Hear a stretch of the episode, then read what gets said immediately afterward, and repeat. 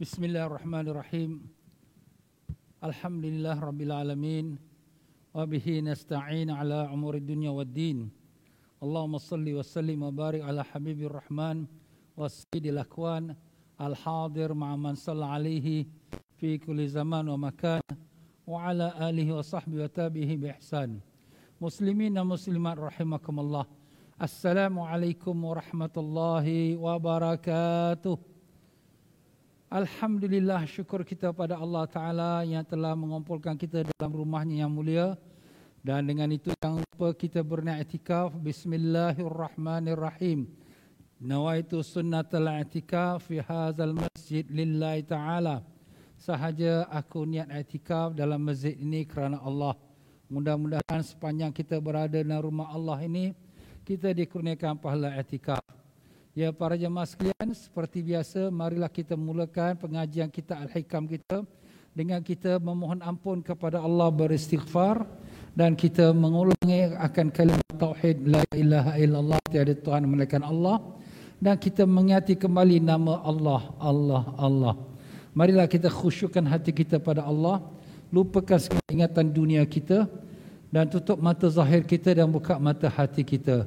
Astaghfirullahalazim, astaghfirullahalazim, astaghfirullah. Bismillahirrahmanirrahim. Ila hadratin Nabi Sayyidina Muhammadin sallallahu alaihi wasallam wa alihi al-athhar wa ashabil abrar ajma'in wa ila hadrati sultan awliya was-salihin Sayyid Syekh Abdul Qadir Jilani qaddasallahu sirrul aziz wa madanallahu bi imdadi wa anasana bi harakati wa nafa'ana bi barakatihi wa ila hadrati ahli silsilati tariqatul qadiriyah wa khususan Syekhna Mursyidina Rabbina Sayyidina Ibnu Mas'ud al-Qadir منصور القادر جل المقدار شئل الله ولهم الفاتحة أعوذ بالله من الشيطان الرجيم بسم الله الرحمن الرحيم الحمد لله رب العالمين الرحمن الرحيم مالك يوم الدين إياك نعبد وإياك نستعين اهدنا الصراط المستقيم صراط الذين أنعمت عليهم غير المغضوب عليهم ولا الضالين آمين.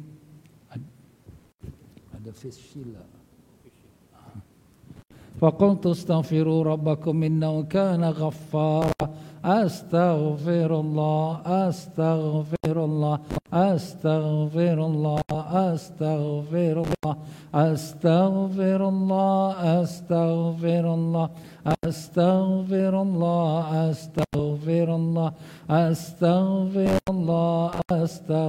اللَّهَ أَسْتَغْفِرُ اللَّهَ أَسْتَغْفِرُ اللَّهَ أَسْتَغْفِرُ اللَّهَ أَسْتَغْفِرُ اللَّهَ أَسْتَغْفِرُ اللَّهَ أَسْتَغْفِرُ اللَّهَ أَسْتَغْفِرُ اللَّهَ أَسْتَغْفِرُ اللَّهَ أَسْتَغْفِرُ اللَّهَ أَسْتَغْفِرُ اللَّهَ أَسْتَغْفِرُ اللَّهَ أَسْتَغْفِرُ اللَّهَ أَسْتَغْفِرُ اللَّهَ أَسْتَغْفِرُ اللَّهَ أَسْتَغْفِرُ اللَّهَ الْعَظِيمَ الَّذِي لَا إِلَٰهَ إِلَّا هُوَ الْحَيُّ الْقَيُّومُ وَأَتُوبُ إِلَيْهِ.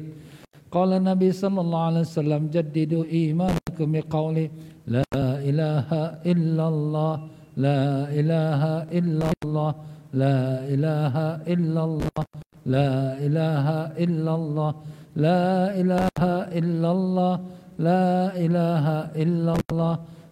إله إلا الله لا إله إلا الله لا إله إلا الله لا إله إلا الله لا إله إلا الله لا إله إلا الله لا إله إلا الله لا إله إلا الله لا إله إلا الله لا إله إلا الله لا إله إلا الله لا إله إلا الله لا إله إلا الله لا إله إلا الله لا إله إلا الله لا إله إلا الله لا إله إلا الله محمد رسول الله صلى الله عليه وسلم. من قال في قلبه الله فنصره معينه في الدران هو الله فاغفر لنا يا الله الله الله الله الله الله الله الله الله الله الله الله الله الله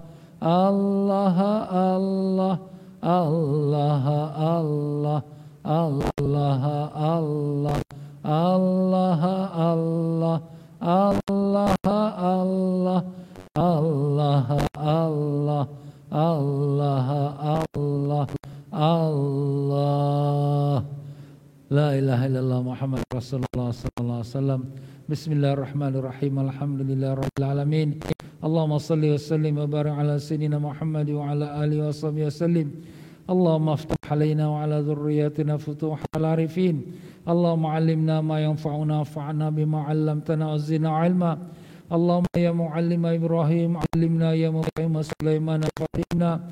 Subhanaka la 'ilma lana illa ma 'allamtana innaka antal 'alimul hakim. Wa la hawla wa la quwwata illa billahil 'aliyyil 'azim.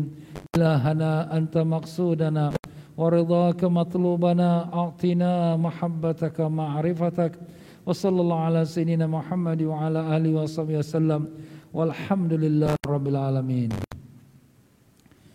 الحمد لله رب العالمين وبه نستعين على أمور الدنيا والدين اللهم صل وسلم وبارك على سيدنا محمد وعلى آله وصحبه وسلم. Alhamdulillah, syukur pada Allah yang telah mengumpulkan kita dalam rumahnya Masjid Al-Istighfar. Kepada mereka yang di rumah pun syukur pada Allah kerana dikurniakan Allah masa untuk sama-sama kita mengikuti pengajian kitab Al-Hikam. Para jemaah sekalian, semua apa khabar? Alhamdulillah, mudah-mudahan semua yang dipanjangkan umur dalam sihat walafiat, disembuhkan semua penyakit, dikabulkan sekalian hajat, ditanamkan iman dan taqwa, dibukakan pintu makrifat, dimatikan semua dalam iman, dalam Islam, dalam husnul khatimah, dan ditemukan semua kita dengan Rasulullah sallallahu alaihi wasallam, mendapat barakah dan syafaat baginda. Allahumma amin ya rabbal alamin. Alhamdulillah, syukur kita kepada Allah Taala.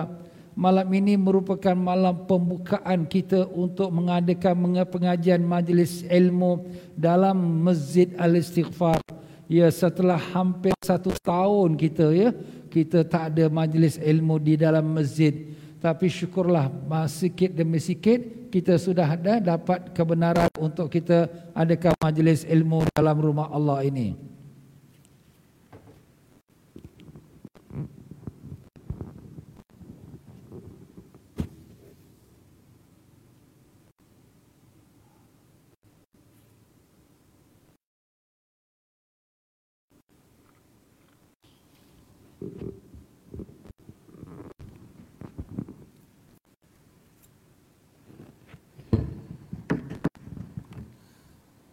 Alhamdulillah.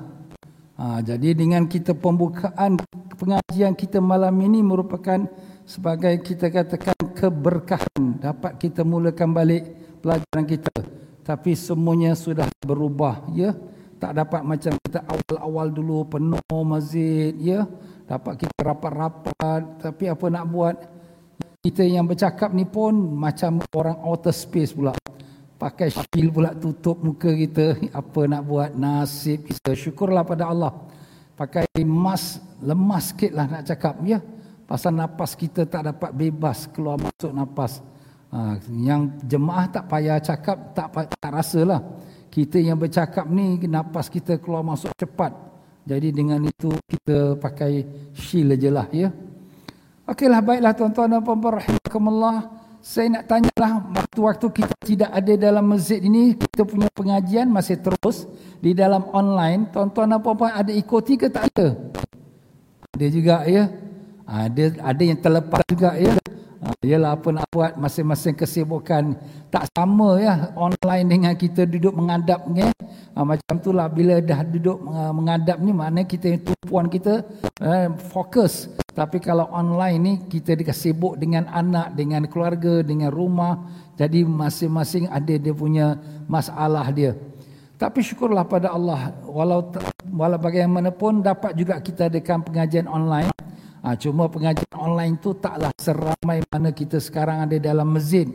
Syukurlah, apa nak buat, dah begitu keadaannya. Bagi mereka yang ada kitab hikam kita ni ada yang edisi lama. Kita dah sampai di muka surat ke-86, muka surat 86. Tapi saya akan bacakan sedikit sebelah awal lagi lah, ya, sebelum muka surat 86. Tetapi bagi mereka yang ada kitab baru ni dia ada muka surat lain sikit, ya. Jadi kalau saya katakan muka surat 85 pada kalam hikmah yang ke-60 ataupun 61, ya, kalam hikmah 60 atau 61. Jemaah-jemaah yang kitab baru tu tengokkanlah kalam hikmah yang ke-60 dan 61.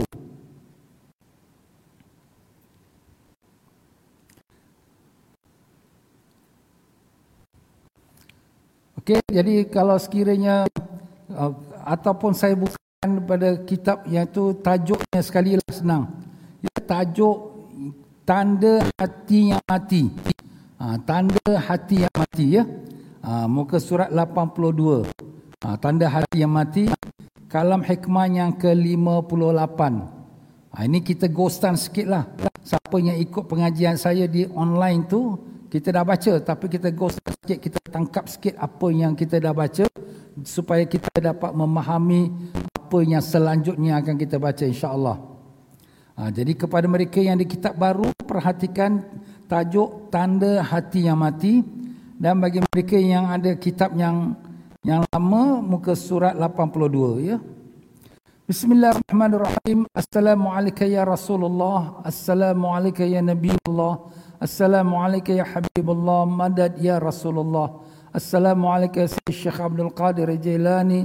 Assalamualaikum Sultan Aulia. Assalamualaikum Sultan Al-Arifin. Madad ya Sidi Syekh Abdul Qadir Jilani. Allahumma iftah alaina bi barakatik. Ya, bismillahirrahmanirrahim. Muka surat yang ke-82, tanda hati yang mati. Berkata tuan pengarang kita rahimahullah ta'ala, Alimah Ibn Attailah Iskandari rahimahullah ta'ala, tanda hati yang mati, dalam hikmahnya berbunyi, min alamati mautil qalbi adamal huzni alama fataka minal muwafiqat wa tarkun nadami alama fa'atahu min wujudi zallat.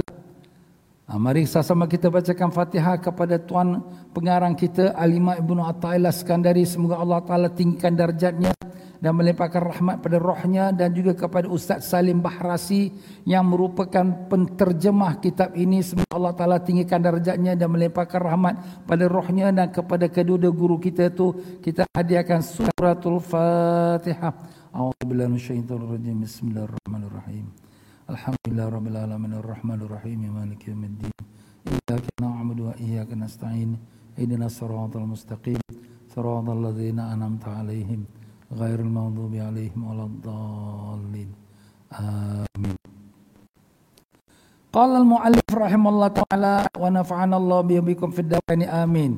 Berkata tuan pengarang kita rahimahullah ta'ala, semoga dirahmatinya oleh Allah dan diberikan keberkahan ilmunya kepada kita, amin.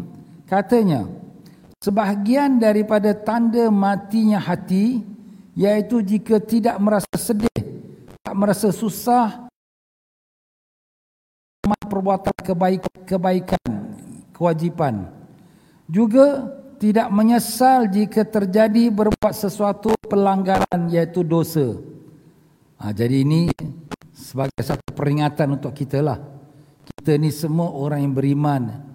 Jadi kita bila kata kita beriman ni, kita nak tahulah sejauh mana hati kita ni betul-betul hidup dengan iman. Jadi hati yang hidup dengan iman tu berbeza dengan hati yang mati. Walaupun namanya Ahmad, Fatimah, Kasim, Zainab, itu nama, tapi hatinya macam mana. Jadi sini Al-Imam Ibn Attailah Iskandari nak memberitahu pada kita tanda orang yang hati dia tu mati. Orang Islam lah, orang yang tak Islam tu jangan kita cakap lah dah tentu hati dia tak beriman. Tapi orang yang Islam ni, apa tandanya? Inilah disebutkan tandanya, iaitu sebahagian daripada tanda mati hati, iaitu jika tidak merasa sedih apabila dia tertinggal suatu pekerjaan amal ibadat.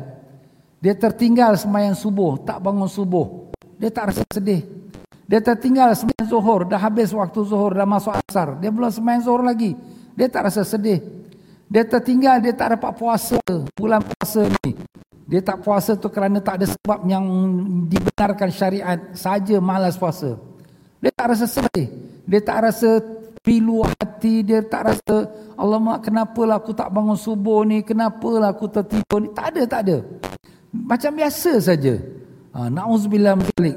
Itu maknanya tanda hati dia sudah mati. Bukan matinya kerana dia mati itu sudah tak bernapas, tapi matinya itu tak ada kesan keimanan dalam jiwa dia. Ibarat kata ada lampu, tapi bila on akan suis dia, tak keluar lampu. Kenapa? Dah putuslah, dah matilah bal lampu ni. Kan? Bal ada, tetapi lampu tak keluar. Itulah ibaratnya. Perkara ini bukan perkara kecil. Jangan kita anggap itu Allah tak apalah ustaz, itu biasa je lah. Jangan. Sebab hati yang mati menjadi satu perkara yang amat berat apabila saat dia nak menghembuskan nafas terakhir. Bila dia saat nak meninggal dunia, apabila hati dia tak ada rasa keimanan, pada saat itu na'uzubillah syaitan akan datang dengan berbagai rupa. Berupa bentuk ibu kita, rupa ayah kita. Dan dia akan kata, wahai anakku, matilah kamu dalam agama Nasrani, itulah agama yang betul. Wahai anakku, matilah kamu atas agama Yahudi, itulah agama yang betul. Pada masa hidup, orang ini tak pernah ingat pada Allah. Pada masa mati nak ingat, lagi langsung dia tak ingat pada Allah. Saat itu pun dia kata, mak, betul ke Yahudi itu betul? Mak, ayah, betul ke Nasrani itu betul? Saat itu dia dalam ragu-ragu, was-was antara Islam dengan tak Islam. Mati dia, mati kafir, na'uzubillah min zalik. Kalau dah mati kafir, apakah dia punya balasan? Khalidina fiha, kekal dalam neraka selama-lamanya. Bukan kata setahun, bukan kata 100 tahun, bukan kata 1000 tahun. Selama-lamanya dia kekal dalam neraka, na'uzubillah min zalik.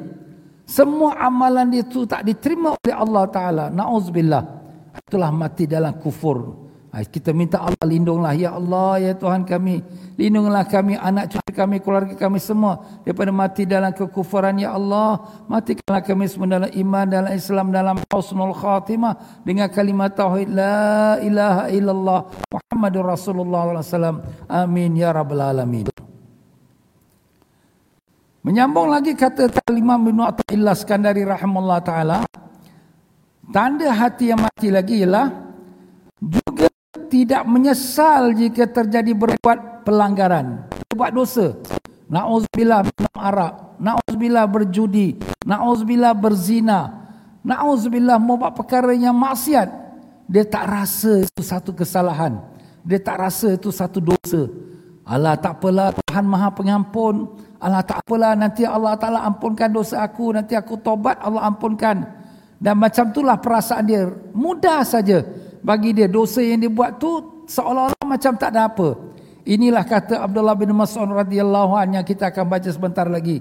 Ya, bahawa orang yang beriman ni, dia bila dia buat satu dosa kecil, dia rasa seperti satu gunung besar atas kepala dia. Ya Allah, ampunkan aku ya Allah. Takut dia pada Allah. Tapi orang munafik, dia bila buat satu dosa besar, dia rasa macam satu ekor nyamuk duduk atas hidung dia. Alah, tak apalah, aku tepis saja nanti dia lari ya. Tak rasa apa pun. Astagfirullah. Jadi kalau adalah andai kata terasa dalam hati kita sifatnya demikian, waspadalah, sebenarnya hati kita tu sudah mati.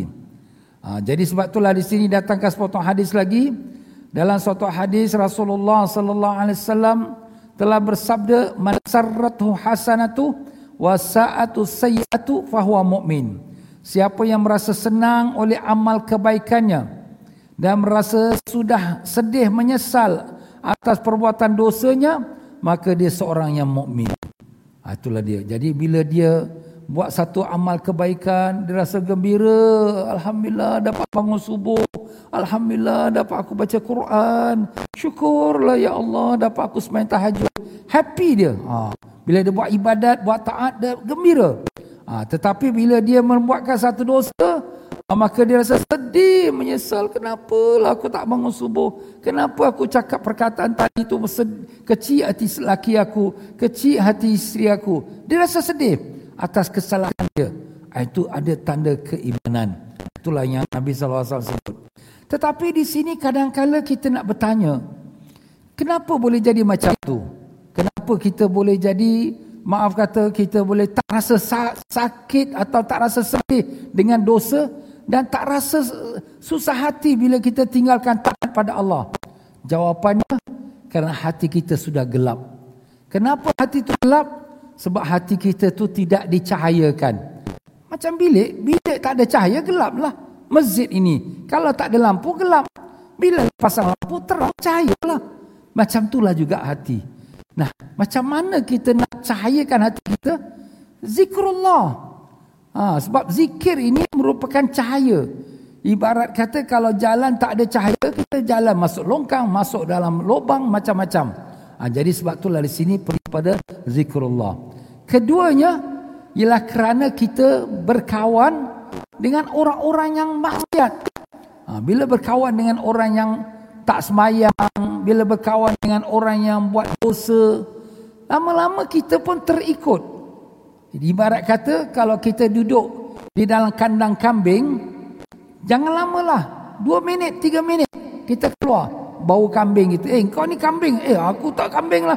Bau kambing. Oh, tadi aku masuk dalam kandang kambing. Itulah. Bila berkawan dengan orang-orang yang maksiat, orang yang tak ibadat, yang buat perkara yang tak baik, kita akan terpengaruh rohani kita. Dan ketiganya, tidak pergi ke datang belajar agama.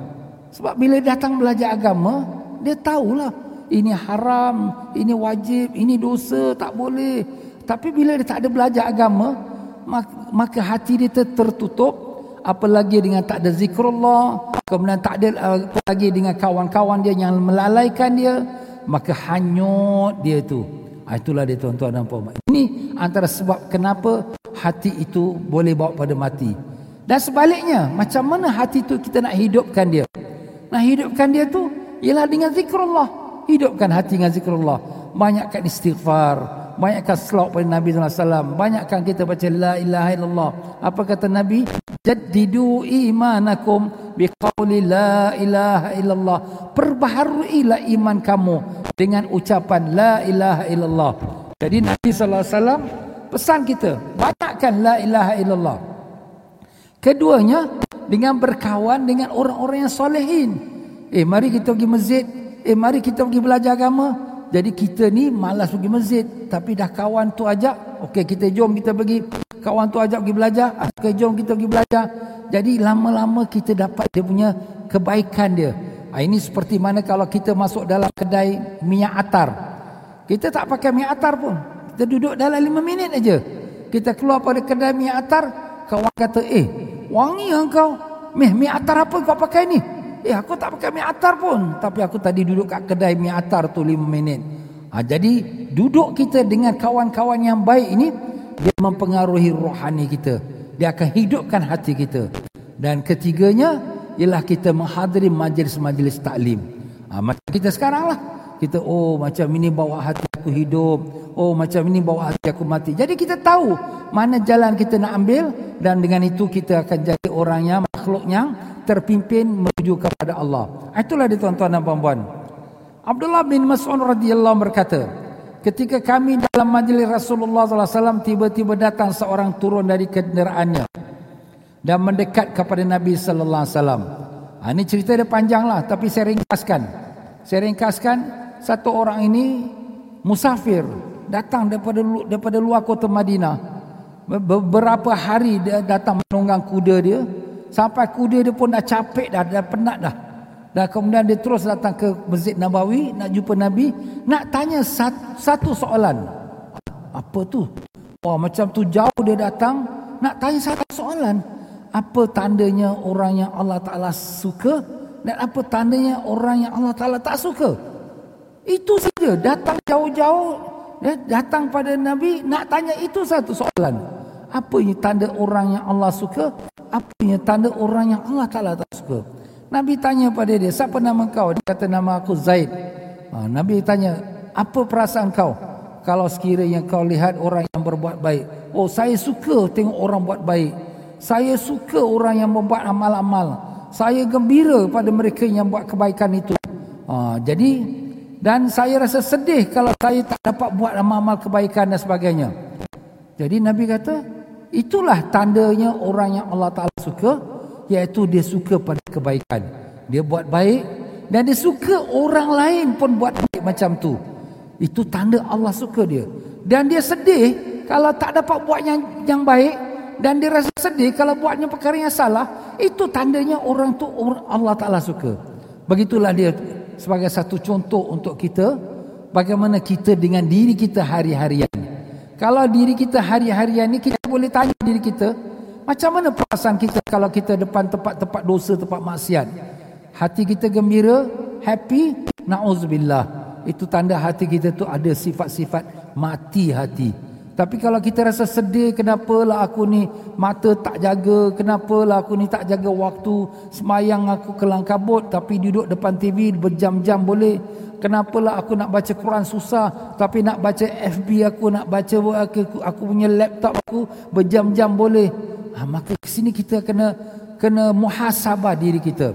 Maka itulah dia tuan-tuan dan puan-puan ya, kalam hikmah yang disebutkan oleh Tuan Imam kita Imam Ibn Attailah ni memberikan satu pelajaran untuk kita. Maka kita langsung berpindah kepada kalam hikmah yang ke-59. Kalam hikmah 59 berkata Alimah Ibn Attailah Iskandari, la ya'zumu dhanbu 'indaka 'azamatan tasudduka an husni dhanni billah billahi ta'ala. Fa inna man 'arafa ar-rabb istaghara fi jambi karamihi wa dhanbi. Artinya, jangan sampai terasa bagimu kebesaran sesuatu dosa itu hingga dapat merintang engkau daripada husnuzan, sangka baik terhadap Allah Ta'ala. Sebab siapa yang benar-benar mengenal Allah Ta'ala, maka akan menganggap kecil dosanya itu di samping keluasan kemurahan Allah.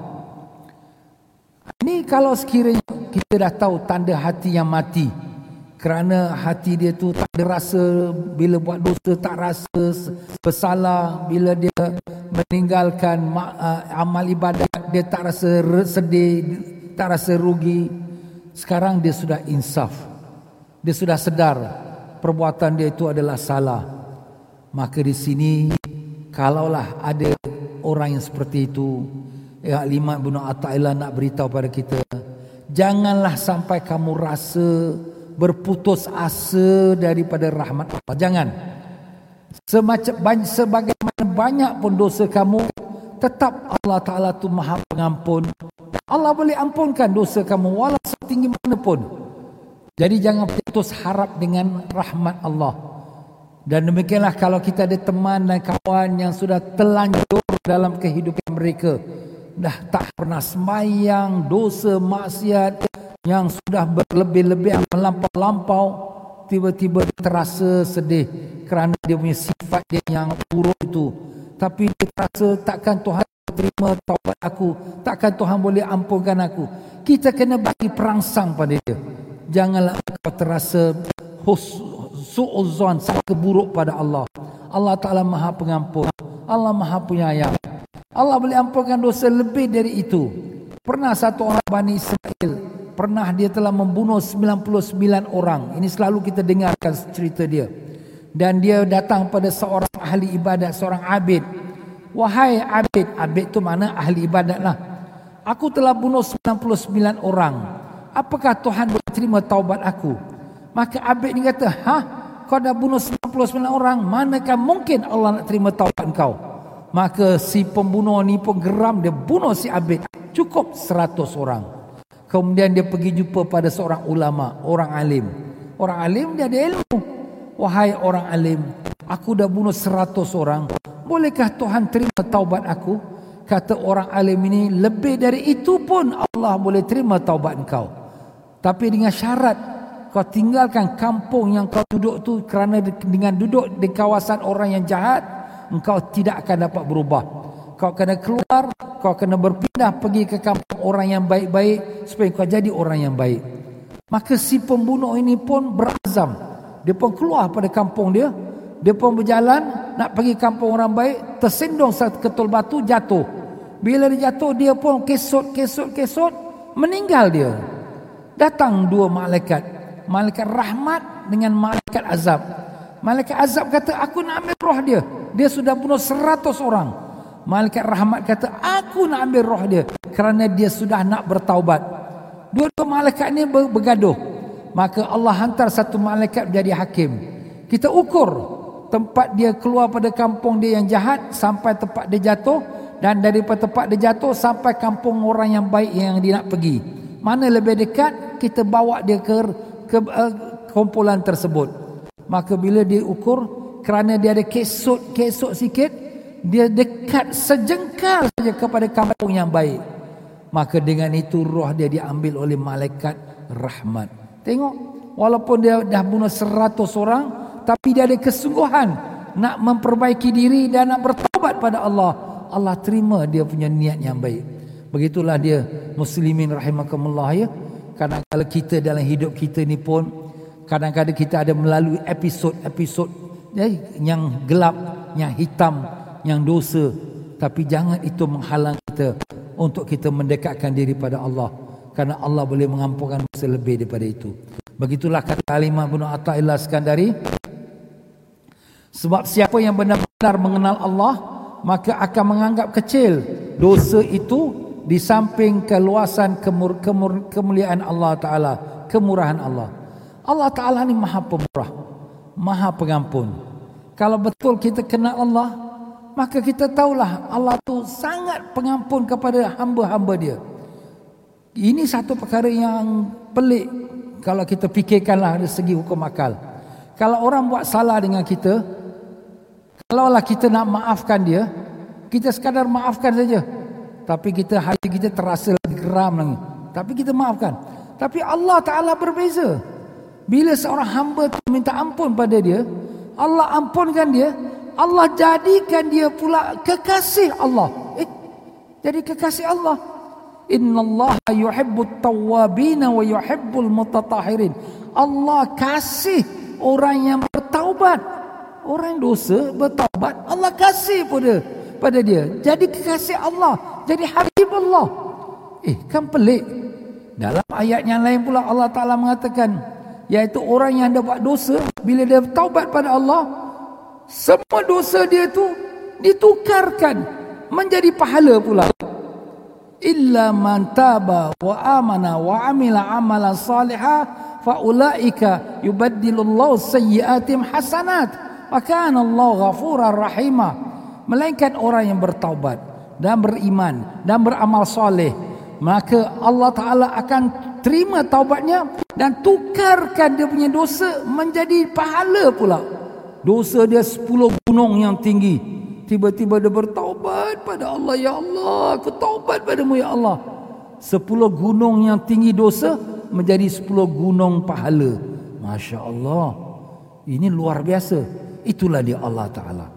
Jadi Allah Ta'ala itu maha pengampun. Tapi awas, kita dalam hidup ini, kita kena ada pertimbangan yang sama antara kita takut azab Allah dan antara kita mengharap rahmat Allah. Kalau orang yang sudah sampai makrifat kepada Allah, yang tak buat dosa, memang mengharap rahmat Allah tu bagi mereka tu setinggi-tingginya. Tapi bagi orang yang buat dosa, jangan kita kata, tak apalah, kamu buat dosa tak apa, nanti Tuhan ampunkan. Kamu buat dosa tak apa, nanti bahaya ni. Dia kena ada pertimbangan. Jangan buat dosa, dosa ni besar ni, azab dalam neraka ni. Tapi jangan kau putus harap dengan rahmat Allah. Allah maha pengampun. Kena ada 50-50. Kalau tidak, kalau dia berat sebelah, harapan terlalu tinggi, nanti dia buat dosa, tak apa Tuhan ampunkan, tak apa Tuhan maha penyayang. Bahaya macam tu. Jadi kita tengok kepada level seseorang. Orang yang makrifat, tak apa. Orang yang masih lagi baru perjalanan nak mendekatkan diri pada Allah, macam kita lah sekarang ni, kita orang awam ni, public. Kita, keluarga kita semua, kita kena beri amaran pada anak-anak kita. Jangan kau buat dosa, jangan kau tinggal semayang, jangan kau buka aurat, jangan kau derhaka pada mak bapak. Kita kena bagi warning. Tapi dalam masa sama juga, kita pun kata, jangan kamu putus asa pada rahmat Allah. Kalau ada buat silap, cepat-cepat kita minta ampun pada Allah, kerana dia maha pengampun. Ya, begitulah dia tuan-tuan, kalam hikmah daripada Alimah Ibn Attailah yang ke-59. Maka kita Kita masuk di muka surat yang berikutnya, 84. Kalam hikmah yang ke-60. Saya meringkas-ringkaskan sebab ini dah kita baca. Tapi dah baca online lah. Mungkin ada kita ikuti, mungkin ada kita tak ikuti. Tapi tak apa, kita ringkaskan. Jadi kita tahu subjek pelajaran yang sedang kita berada untuk kita melanjutkan pelajaran kita pada masa akan datang. Yang ke-60, berkata Alimah Ibn Attailah Iskandari rahimahullah ta'ala. Sebelum saya masuk ke-60 itu,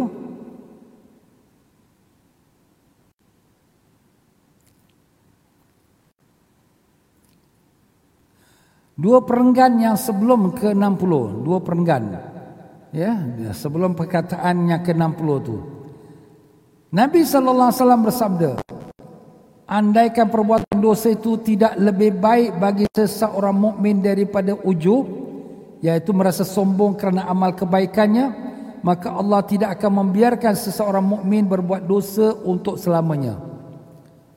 Di sini ada satu perkara yang perlu kita faham. Berbuat dosa ni ada hikmah juga. Ada hikmah. Apa hikmah dia Ustaz? Bila orang yang mukmin ni, orang mukmin lah ya. Bila dia buat dosa, dia akan merasa sedih. Dia akan merasa hina. Dia akan rasa diri bersalah. Dia akan rasa diri tak berguna. Dia akan rasa diri dia menipu diri dia. Depan orang baik, tapi belakang orang aku ni jahat, aku ni maksiat. Dia rasa rendah diri. Ini hikmah yang baik kerana dengan itu hamba Allah ini akan merasa tawaduk. Manakala pula orang yang tak buat dosa sama sekali, dia ibadat saja, tak pernah buat dosa. Wah baguslah dia tak pernah buat dosa. Ada satu kebimbangan. Apa kebimbangan dia? Dia boleh dah timbul sifat ujub. Ujub tu apa? Rasa hairan dengan kebaikan diri dia. Dia rasa diri dia yang baik. Dan ini akan membuat dia pada sifat sombong. Kenapa? Dia lihat orang lain berdosa, aku tak ada buat dosa. Dia lihat orang lain pemalas, aku rajin. Dia lihat orang lain tu tak bangun tahajud, aku bangun tahajud. Maka ini akan bawa diri dia rasa megah. Dan akhirnya dia akan dibenci oleh Allah. Buktinya Iblis. Iblis ni berapa lama dia ibadat pada Allah? 70,000 tahun. Tak pernah dia buat satu dosa pun tak pernah. 70,000 tahun. Tetapi dalam hati dia, dia ada rasa kemegahan diri. Akulah, malaikat-malaikat semua datang hormat dengan aku. Aku ibadat sudah 70,000 tahun. Tidak ada satu lapisan daripada syurga, 7 lapisan syurga, semuanya ada bekas tempat sujudnya Iblis itu. Wah, terror Iblis ni. Setiap satu langkah dalam syurga tu, semua ada tempat sujudnya Iblis. Terrornya Iblis ibadat. Tapi Allah SWT nak tunjukkan kepada kita, Iblis ini ibadatnya itu tertipu dengan diri dia. Bagaimana? Allah jadikan Nabi Adam AS. Bila dijadikan Nabi Adam AS, Allah perintahkan semua malaikat dan iblis sujud pada Adam. Semua malaikat sujud. Sujud penghormatan. Bukan sujud untuk nak sembah, tidak. Sembah hanya pada Allah. Tapi sujud penghormatan. Illa iblis, malaikat iblis, dia tak nak sujud. Aba wastakbara wa kana minal kafirin. Adalah dia enggan dan dia sombong. Adalah dia daripada kalangan orang kafir. Jadi Iblis, dengan kerana dia tak pernah buat dosa, dan dia, oleh kerana dia itu ibadat seterusnya, dia sudah timbul sifat ujub. Sifat rasa dia yang baik, dan dia rasa dia yang paling bagus. Dan bila Allah Ta'ala tanya pada Iblis, kenapa kau tak sujud pada Adam yang aku jadikan dengan tanganku? Maka dia jawab, ana khairu minhu. Aku lebih baik daripada si Adam. Nampak? Dia sudah rasa dia yang paling baik. Dengan perasaan itulah Allah Ta'ala pun buang dia daripada syurga dan dilaknatkan dia. Na'uzubillah min zalik. Jadi kadang-kala dosa seseorang itu dia menjadi pemangkit, motivate dia, membuat dia semangat untuk dia bertambah dekat dengan Allah Ta'ala. Jadi kalaulah Tapi bukan maknanya, oh ustaz kalau macam tu kita buat dosa. Bukan. Tapi kalau seseorang tu terjatuh dalam dosa, kadang-kadang itu ada hikmah untuk mendekatkan dia lagi kepada Allah. Satu orang perempuan di zaman Nabi SAW, dia telah berzina. Dia datang mengadu pada Nabi, ya Rasulullah, aku telah berzina ya Rasulullah. Maknanya dia dihukumkan dia. Nabi SAW perintahkan sahabat-sahabat rejam dia sampai mati. Sebab hukum zina, dia sudah kahwin, jadi rejam sampai mati. Apabila dah rejam sampai mati, dah dikebumikan, sahabat-sahabat ni komen lah, apa yang perempuan, apa ni? Dalam Madinah, dia rupa zaman Nabi. Nabi kata, jangan kamu mengata saudara kamu itu. Sesungguhnya dia sudah bertaubat. Andai kata kalau taubat dia itu dibagi-bagi pada seluruh penduduk Madinah, masih mencukupi lagi. Maknanya taubat itu so great sampai boleh dikongsi dengan semua orang Madinah. Macam tu sekali. Dan satu pemuda daripada Ansar, pemuda Ansar ni dia baik, budaknya suka duduk kat masjid, selalu bersihkan masjid, sapu Masjid Nabawi. Jadi satu hari dia pulang daripada masjid, dia lalulah tepi-tepi rumah, dia ternampaklah satu perempuan yang sedang mandi. Rumah-rumah diorang tu kayu-kayu aja, pelepah-pelepah kurma. Di celah-celah ternampak satu perempuan sedang mandi. Nafsu dia pun sudah terasa ingin nafsu. Di saat itu dia pun rasa macam menyesal kerana mata dia sudah melihat dosa. Dan dia rasa macam mana mata yang dosa ini nak melihat Rasulullah lagi. Dan bagaimana dia boleh buat dosa sedang dia duduk di kota Madinah, Madinatul Rasul. Dia sudah tak rasa sesuai lagi duduk kota Madinah. Dia pun lari keluar daripada Madinah. Dia duduk di satu pergunungan di luar pada kota Madinah. Sudah beberapa hari Nabi tak nampak dia. Allah beritahu pada Nabi kita. Nabi panggil Sayyidina Umar dengan Sayyidina Salman, pergi cari pemuda ni di pergunungan yang di sini tempat dia. Sayyidina Umar dengan Sayyidina Salman radhiyallahu anhuma pergi sampai di tempat perkampungan itu, tanya orang kampung, ada tak suatu pemuda macam ini rupa dia? Oh, itu pemuda lari dari neraka. Wah, dapat gelaran pula, lari pada neraka. Dia ni duduk di atas gunung, tapi dia tak turun melainkan waktu malam. Dia turun untuk ambil air dekat perigi. Siang hari dia akan duduk, dia tak mau jumpa dengan orang. Kemudian Sayyidina Umar dengan Sayyidina Salman pun tunggu waktu malam. Pemuda ni pun turun, dia pun tangkap pemuda ni. Rasulullah panggil, kau balik ke Madinah. Oh, aku tak boleh balik ke Madinah, aku dah buat dosa, aku tak boleh balik. Nabi perintah kau mesti balik. Kalau tidak, kau berderhaka pada Nabi. Mereka pun bawalah balik pemuda ni sampai ke Madinah.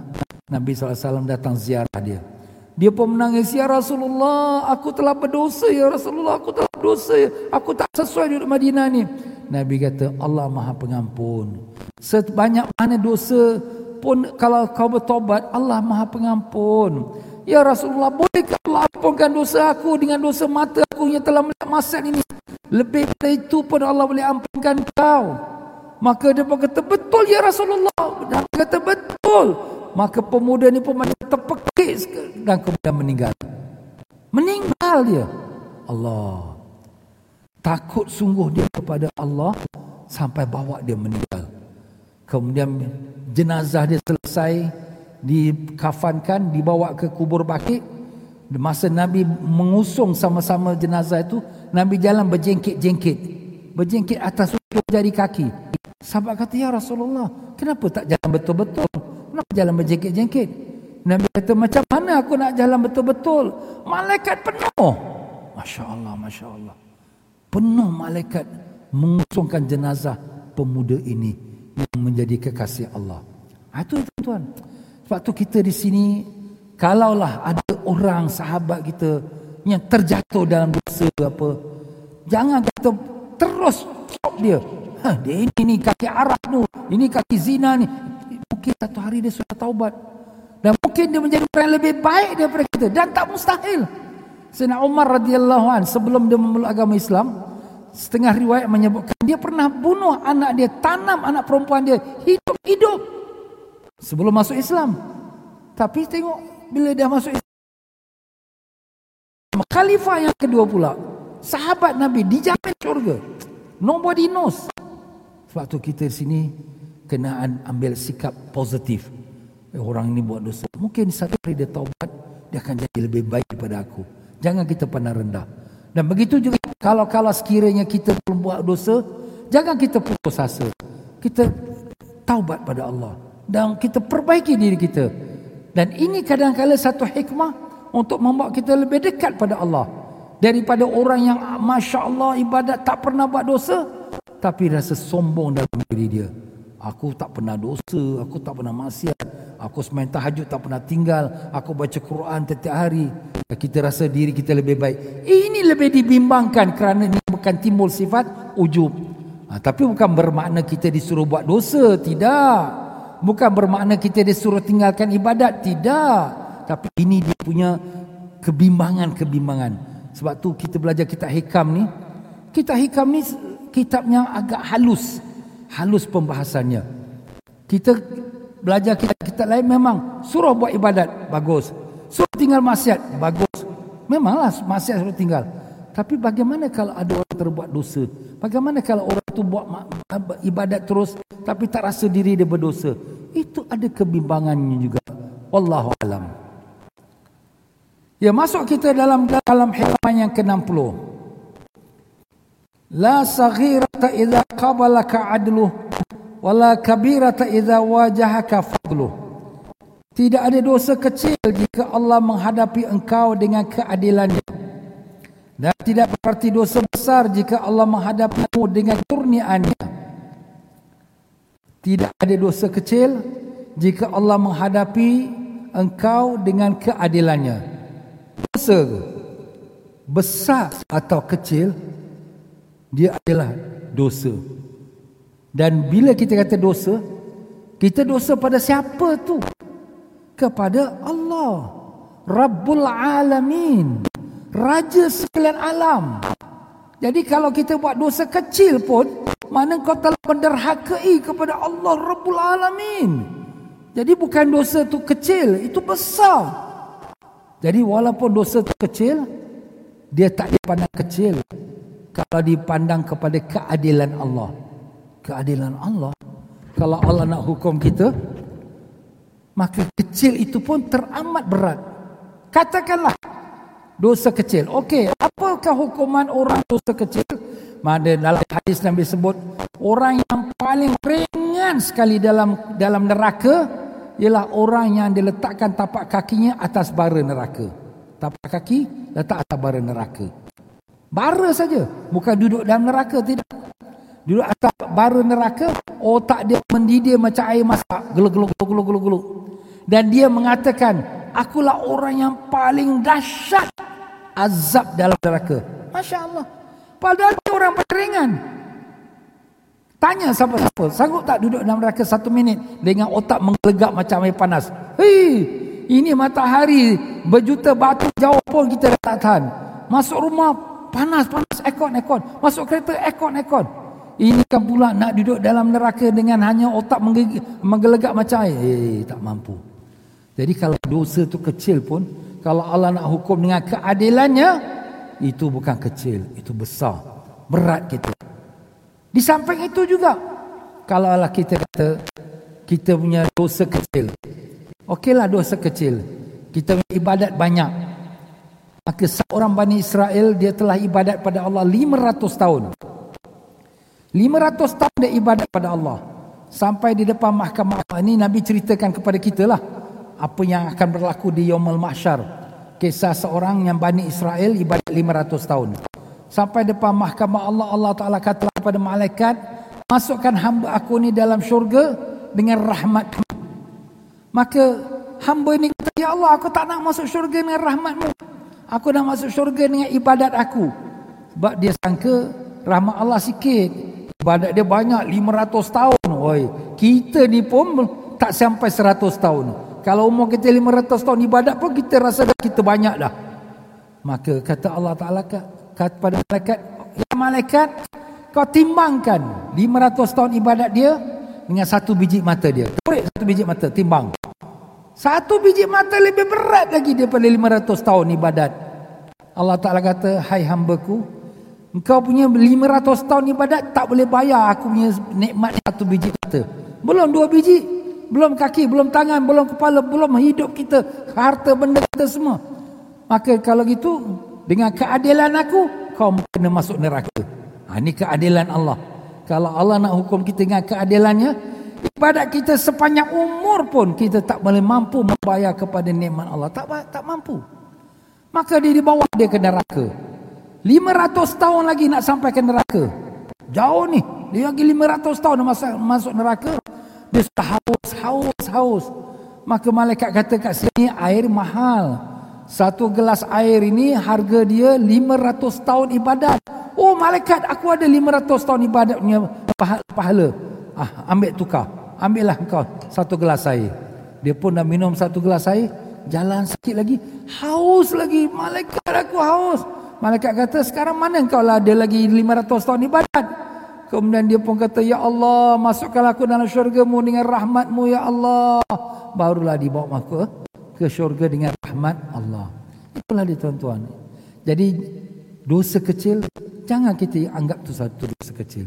Bahkan alim ulama pun telah mengatakan bahawa dosa kecil tu boleh menjadi dosa besar dengan sebab kita memandang dia ala dosa kecil saja. Maknanya kita meringan-ringankan. Maknanya kita mempelecehkan. Maknanya kita memandang rendah. Ala dosa kecil saja. Ha, nampak? Bila kita memandang rendah dosa kecil, itu bukan dosa kecil lagi. Itu sudah dosa besar. Kenapa? Sebab itu hukum Allah. Bila Allah kata haram, Allah haram sikit aja. Jadi kita sudah merendahkan hukum Allah. Sudah berdosa besar kita. Dan begitu juga dosa kecil. Kalau selalu kita buat, dia sudah jadi dosa besar. Jadi sepatutnya di sini kita janganlah pandang dosa kecil itu kecil, ya. Sebab tu kalau kita lihat dan kata-kata Imam Ibn Attailah, dosa yang kecil tu tidak kecil kalau dipandang dengan keadilan Allah. Kalau Allah nak hukum dengan keadilannya, dosa kecil tu sudah menjadi besar bagi kita. Dan demikian juga dosa besar. Kalau Allah nak pandang dengan rahmatnya, maka dosa besar itu pun boleh diampunkan Allah. Allah Maha Pengampun. Orang dah berzina, dah minum arak, dah berjudi, dah membunuh orang, tapi dia bertaubat pada Allah. Taubatan nasuha. Allah ampunkan dia. Itulah dia rahmat Allah SWT. Allahu Akbar. Dan kita masuk pula ke dalam kalam hikam yang ke-61. Malam ni cuma kita rehearsal lah, ya. Kita rehearsal sikit. Nanti next week baru kita mulakan dia punya bacaan yang betul, ya. La amala arja liqabul min amalin yaghibu anka syuhudu wa yahtaqira 'indaka wujuduhu. Ini satu kalam hikmah yang sangat penting. Apa kata Imam Ibn Attailah? Tiada suatu amal kebaikan yang dapat diharapkan diterima oleh Allah melebihi dari amal yang terlupa olehmu adanya dan remeh dan kecil dalam pandanganmu kejadiannya. Apa maksudnya? Bila kita beramal, semua orang mengharapkan Allah terima. Sudah tentu. Kita sembahyang, kita puasa, kita sedekah. Ya Allah, terimalah sembahyang aku ni, terimalah sedekah aku ni. Kita mengharapkan. Tapi apakah amalan yang sangat diharapkan pengkabulannya dari sisi Allah? Oh, apa dia Ustaz? Kita pun nak tahu juga. Memang betul lah, kita pun nak tahu. Di sini jawapan dia. Jawapannya, tiada suatu amal kebaikan yang dapat diharapkan diterima oleh Allah melebihi dari amal yang terlupa olehmu adanya. Lupakan amal kita. Kita dah buat sembahyang tahajud. Jangan fikir-fikir aku dah tahajud. Kita dah bersedekah $1,000. Jangan fikir aku sedekah $1,000. Jangan. Kita sudah baca Quran khatam 2 kali. Khatam. Alhamdulillah. Jangan kita fikir aku khatam 2 kali. Jangan. Seolah-olah benda tu tak wujud. Kenapa? Sebab ingat. Bila kita dapat buat amal ibadat, bukan kita yang dapat buat itu, kita punya kekuatan, kita punya kehendak. Tapi ia adalah taufik dan hidayat daripada Allah. Kita takkan mampu bangun tahajud kalau Allah tak bangunkan kita. Takkan mampu kita baca Quran kalau Allah tak buka mata kita membacanya. Takkan mampu kita bersedekah kalau Allah tak gerakkan hati kita untuk bersedekah. Jadi kebaikan yang kita buat semuanya adalah taufik dan hidayat dari Allah. Jadi nak pandang apa pada kita? Tak ada apa. We are nothing. Tak ada apa. Oh, engkau tahajud, oh, engkau baca Quran, oh, engkau sedekah. Tak ada, aku tak ada apa. Semua tu Allah punya. Allah yang punya. Memang betul Allah yang punya. Jadi orang yang mengharapkan amalan dia diterima ialah orang yang tak pandang pada amalannya. Jangan kita pandang, aku dah sedekah $1,000. Dua orang ni baru sedekah $10 je. Lokek, bakhil. Jangan. Kau ingat kau punya $1,000 besar. Dengan kau rasa megah dengan $1,000 kau, satu sen pun tak ada besarnya di sisi Allah. Tak ada. Nampak? Oh, aku semalam tahajud. Dua orang semalam terkejut aja. Tidur subuh pun susah bangun. Aku tahajud. Dengan kita rasa megah dengan kita tahajud, satu rakaat tahajud pun tidak diterima oleh Allah. Tak ada harga, tak ada nilai. Sebab tu sini sebaik-baik amal yang kita lupakan dia. Jangan kita diingat. Jangan kita rasa kita aku. Tak ada, aku tak ada apa. Merasa sifat aku itulah sifat iblis. Ingat iblis apa kata bila Allah kata, "Hey iblis, kenapa kau tak sujud pada Adam?" Aku lebih baik pada Adam. Aku. Nampak? Sifat keakuan inilah sifat iblis. Jadi jangan pandang pada diri kita. Dan keduanya, dan remeh kecil dalam pandanganmu kejadiannya. Remeh kecil. Maknanya remeh kecil tu maknanya bukan kata remeh kecil. Tak ada apa ibadah amalan kita. Sudah kita lupakan dia dan jangan kita pandang pada dia. Jangan pandang, aku dah sedekah $1,000. Masjid ni tak nampak ke aku datang? Patut hormatlah aku dah sedekah masjid $1,000. Wah, dia rasa hebatlah dia sedekah. Orang lain sedekah $10, dia sedekah $1,000. Orang masjid ni tak hormat aku ke? Jangan pandang. Jangan pandang ibadat kita. Kadang-kadang memang syaitan, nafsu kita, dia akan bawa kita rasa mulia. So, saya cakap banyak. Bila kita keluar rumah, anjing pun tunduk. Tengok kita, anjing tunduk. Hati kita kata apa? Anjing tahu aku semayang tahajud tadi. Nampak? Masya Allah, dia setan ni masuk, rasakan diri kita ni baik. Wow, kau tengok, kau masuk masjid orang cium tangan kau. Kau tengok, kau pergi ke tempat mana-mana pun orang hormat kau. Sebab orang tahu kau ni orang yang murah hati, banyak sedekah, banyak buat baik. Perasaan sudah masuk dalam hati. Awas. Itu perasaan syaitan, nafsu. Selagi ada perasaan kita tu kita baik, itulah kita tidak baik. Sebab tu wali-wali Allah ni, mereka ni takut kalau orang panggil dia wali. Dia tak mau. Pernah satu orang yang di mana dia ini orang kampung nak panggil wali. Kemudian dia pun susah hati. Orang tengah ramai, dia pergi kat satu reban ayam, dia bawa ambil satu ayam keluar, dia lari. Orang panggil pencuri. Oh, semua satu kampung dah panggil pencuri, dia letak balik ayam. Besok orang tak panggil wali, orang panggil pencuri. Dia itu si pencuri. Hati dia senang. Habis ustaz, orang panggil kita pencuri, itu orang tu berdosa pula. Ya, itu pada zahirnya. Hakikatnya dia maafkan. Dia senang hati dia. Sebab bila orang panggil kita, dia ni orang alim ah. Dia ni wali ah. Dia ni orang ni baik ah. Tak banyak sikit hati kita akan terasa itulah datang nafsu, ujuk, syaitan, iblis, na'uzubillah. Sebab itulah selalu kita minta pada Allah. Allahumma ya Allah, ya Tuhan kami. Kami mohon padamu ya Allah dengan kebaikan Nabi kami Rasulullah sallallahu alaihi wasallam. Peliharalah hati kami daripada tertipu dan terpedaya dengan diri kami ya Allah. Kami tahu amalan kami tak ada seberat debu pun di hadapanmu ya Allah. Bahkan amalan kami banyak yang salah, banyak yang kelemahan, banyak kekurangan. Bahkan amalan kami bercampur dengan riya, ujub dan sum'ah. Ya Tuhan kami ya Allah, Engkau mengetahui segala isi hati kami ya Allah. Manusia melihat kami seperti orang yang baik, tapi Engkau saja yang tahu bagaimana jahatnya diri ini ya Allah. Kami mohon ampun daripadamu ya Allah. Ampunlah kami ya Allah. Ampunlah dosa-dosa kami ya Allah. Ampunlah amalan-amalan kami yang tak sempurna ya Allah. Kami tahu kami tak pernah ibadat padamu seperti mana yang kau kehendaki. Kami tak pernah bersyukur padamu dengan hakikat syukur sebenarnya. Kami tak pernah berzikir padamu dengan hakikat zikir sebenarnya. Ya Allah, maafkanlah kami, Ya Allah. Pimpinlah hati kami untuk jalan kepadamu, Ya Allah. Kami semua akan mati, Ya Allah. Kami tak mati dalam menjadi maksiat, Ya Allah. Hidup ini semua akan diakhiri dengan mati, Ya Allah. Kami mohon perlindunganmu, Ya Allah, daripada tertipu dengan hidup ini, Ya Allah.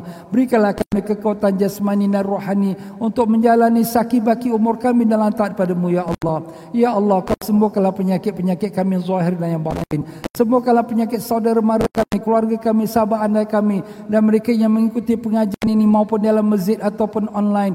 Kau sembuhkanlah penyakit-penyakit mereka dan saudara mara mereka semua, Ya Allah. Ya Allah, kau angkatkanlah penyakit COVID-19 daripada negara kami dan seluruh dunia ini, Ya Allah. Ya Allah, berikanlah kami kesabaran dalam menghadapi ujianmu, Ya Allah. Jadikanlah kami redha dengan takdirmu dan syukur dengan nikmatmu, Ya Allah. Di antara kami yang lemah, kau kuatkanlah. Di antara kami yang sakit, kau sembuhkanlah. Di antara kami yang berhutang, kau tunaikanlah. Di antara kami yang mempunyai berbagai hajat dunia akhirat, kau kabulkanlah. Rabbana atina fid dunya hasanah wa fil akhirati hasanah wa qina azabannar. Wa sallallahu ala sayyidina Muhammad wa ala alihi wasallam. Alhamdulillah rabbil alamin. Taqabbalallahu minkum. Ya tuan-tuan dan puan-puan rahimakumullah, marilah sama-sama kita bacakan Fatihah. Semoga dengan berkat Fatihah Allah SWT memberikan kemaafan dan keampunan kepada saudara kita yang baru meninggal dunia yang tak beberapa hari yang lepas, iaitu almarhum Kapten Kasim bin Haja Maidin, ya. Beliau seorang yang baik dan banyak memberikan penginapan kepada para habaib yang datang ke Singapura. Beliau baru meninggal pada hari lepas.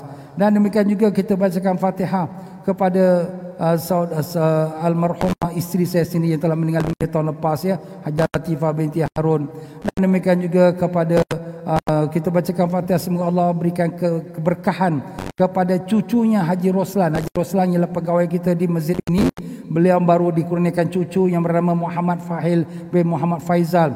Dan semoga Allah Ta'ala berikan kesembuhan kepada anaknya Ustaz Nazih yang bernama Nur Fatimatuz Syifa, ya, di mana beliau masih dengan keadaan sakit. Mudah-mudahan Allah ringankannya dan berikan kesembuhan dengan niat yang tersebut. Al-Zinati Sallallahu Alaihi Hadratan Nabi Sayyidina Muhammad Sallallahu Alaihi Wasallam. Al-Fatihah. A'udzubillahi minasyaitanir rajim. Bismillahirrahmanirrahim. Alhamdulillahirabbil alamin arrahmanir rahim maliki yaumiddin. إياك نعبد وإياك نستعين اهدنا الصراط المستقيم صراط الذين أنعمت عليهم غير المغضوب عليهم ولا الضالين آمين. Ya tuan-tuan dan puan, pengajian kita malam ini ialah pengajian daripada sesi dakwah Masjid Al-Istighfar Pasir Ris, ya, kepada mereka yang mengikuti online dan juga tuan-tuan dalam masjid. Marilah sama-sama kita membantu masjid kita untuk dapat berterus berfungsi menjalankan dakwahnya dengan kita mengisi tabungnya ataupun kita mengisikan dalam akaun yang ada tertera dalam skrin di hadapan kita, insya-Allah. Sekian saja daripada saya. Marilah sama-sama kita akhiri baca istighfar. Subhanakallahumma bihamdika asyhadu an la ilaha illa anta astaghfiruka wa atubu ilaik. Wabillahi taufiq wal hidayah. Wassalamualaikum warahmatullahi wabarakatuh.